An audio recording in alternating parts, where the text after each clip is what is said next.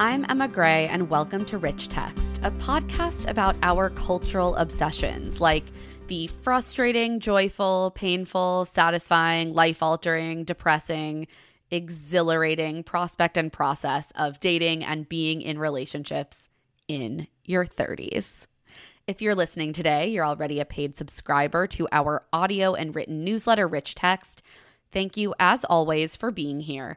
You quite literally make our work possible. I'm here today with my dear friend Kate Hutchison, who is the founder of Lasso Audio and author of the Cusk newsletter on Substack. Kate, thank you for doing this with me.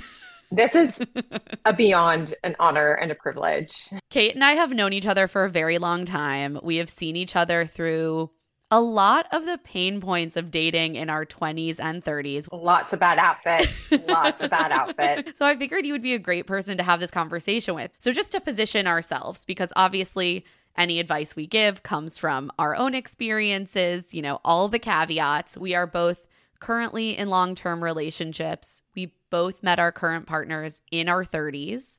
We're both straight. We both live in Brooklyn and we both do not have children, and neither of us are currently married. So, obviously, take everything that we say with that lens. And we certainly don't claim to be speaking for everyone's experiences. Mm-hmm. But I personally wanted to have this conversation because I love hearing other people talk about these things. And I think that just hearing people process these big questions can be helpful.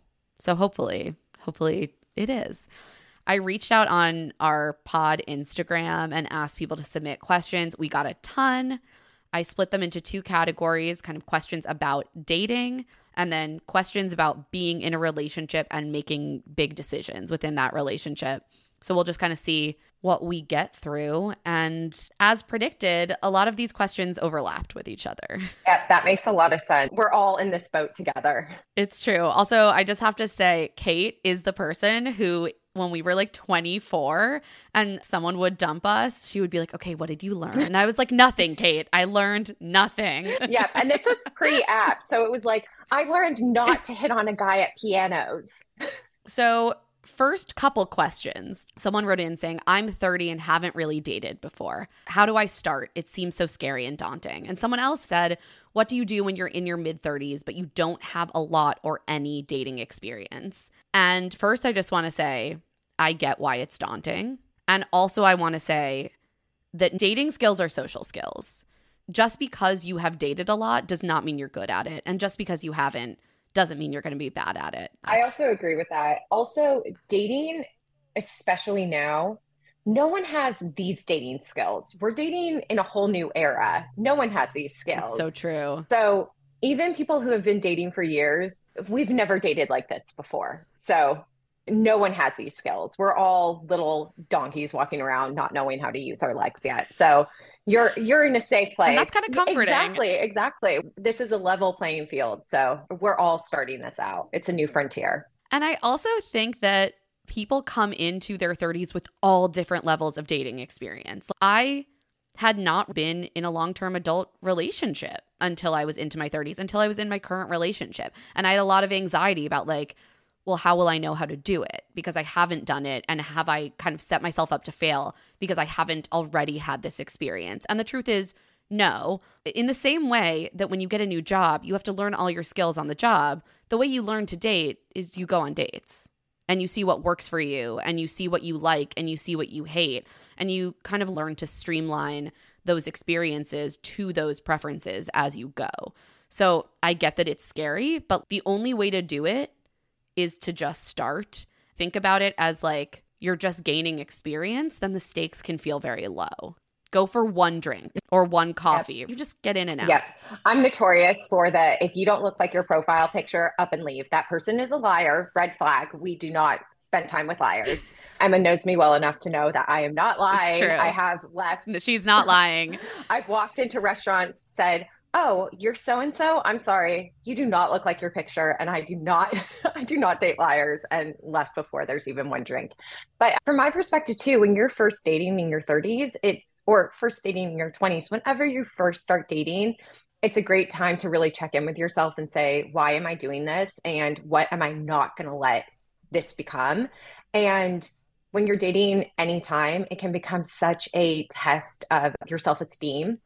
And that's ultimately the worst part of dating is you go on a lousy date and all of a sudden I'm horrible, you know, it's it's a reflection on me. And if I gave any advice to anyone, it's just view every single date as a social experiment and don't take it personally. It is the hardest advice, but especially if you've never had that experience before, just really, really establish that first up front and remember who you are right now and don't ever let a bad date define you ever because it's not about you. Oh, that's so true. I think approaching dating like you're an anthropologist yes. is the healthiest way to do it. Go in being like, if this sucks, I'll have a story. Yeah. Yeah, it's all copy. Nothing is better. It's all copy. Uh, Nora Ephron forever. Yeah, I remember during COVID, I went on a date with someone whose picture was a hot priest from Fleabag, and Emma encouraged me to go out with him for the story, and I'm so glad I did because I get to use it on this podcast. I went out with a priest, and it was boring, but at least I get to say I did that.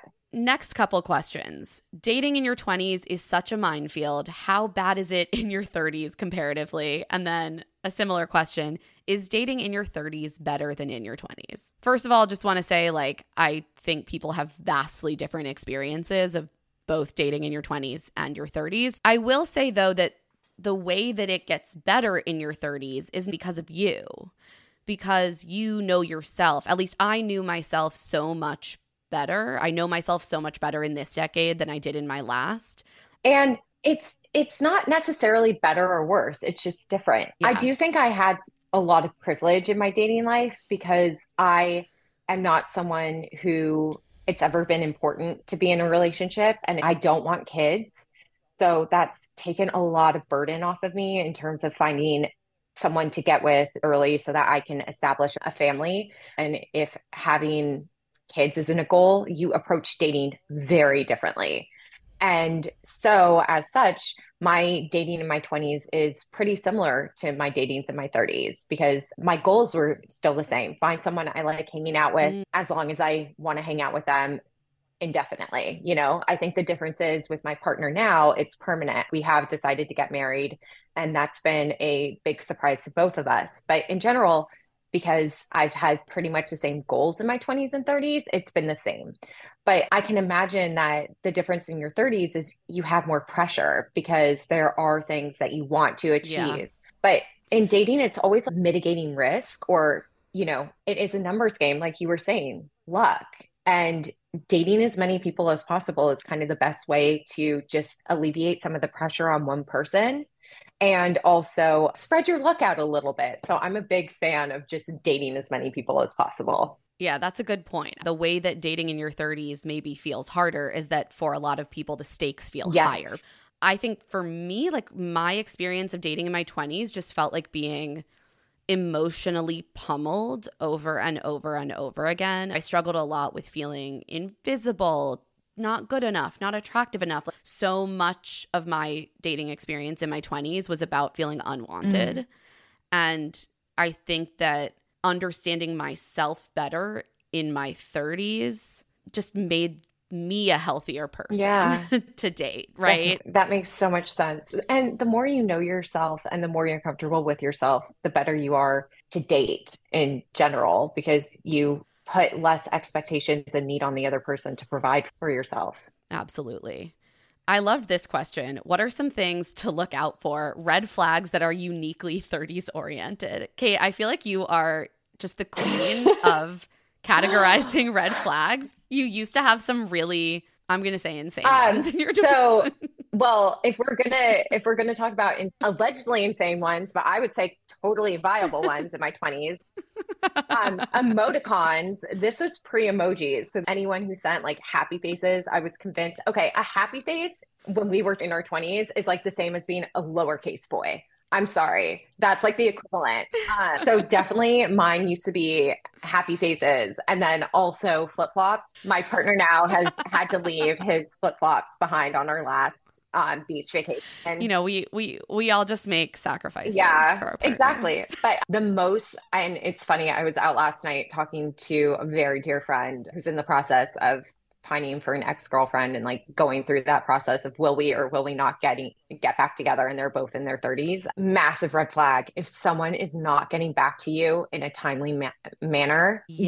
that it's not even a red flag it's no crossing zone that is just so disrespectful and that is never going to change. Communication is truly the most important thing in a relationship. If you're not communicating from the get go, no. During the moments when you are essentially sending your representative yes. to date the other person, right? I'd also say, like, I don't know if this could be described as a red flag, but it's like believe people when they tell you who they yes. are, right? Yes. So if someone says, well, I'm really not looking for something serious. You have to believe them. And that's, of course, only a red flag if you are looking for something different than what they want.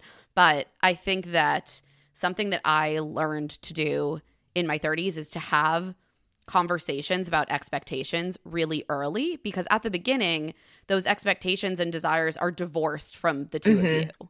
So it's almost easier to be like, do you want kids? Do you want marriage? How important are these things for you? Or like, how frequently do you want to see someone you're dating? What are you looking for? And like, I think that getting those things out there, and then if they are squirrely around answering those questions, to me, that's a big red flag. I could not agree more. I so ahead of this, I was talking to my partner and being like, okay, what stood out about dating me? What was unique about us dating? Uh, but one of the things that he said was that he was very surprised when before I we got serious. Well, before I thought we got serious, he thought we were already in a relationship. But I told him, I said, and you'll remember this because I called you and I said to him before we turn this into a relationship, I have to let you know I don't want kids. You just listened to a free preview of this week's Rich Text podcast. If you like what you heard and you want to listen to the rest of this week's podcast and our entire Rich Text back catalog, you can become a paying subscriber at claireandemma.substack.com. If not, you can still enjoy our free weekly recommendations. Rich Text is hosted, produced, and edited by us, Claire Fallon and Emma Gray. You can find the written version of Rich Text at claireandemma.substack.com. You can find us on Instagram at Claire and Emma Pod, and you can find our other podcast, Love to See It, over at Stitcher and wherever you listen to podcasts, as well as on TikTok and Twitter at Love to See It Pod. You can also find us individually at Claire E. Fallon and at Emma Lady Rose. Thanks for listening.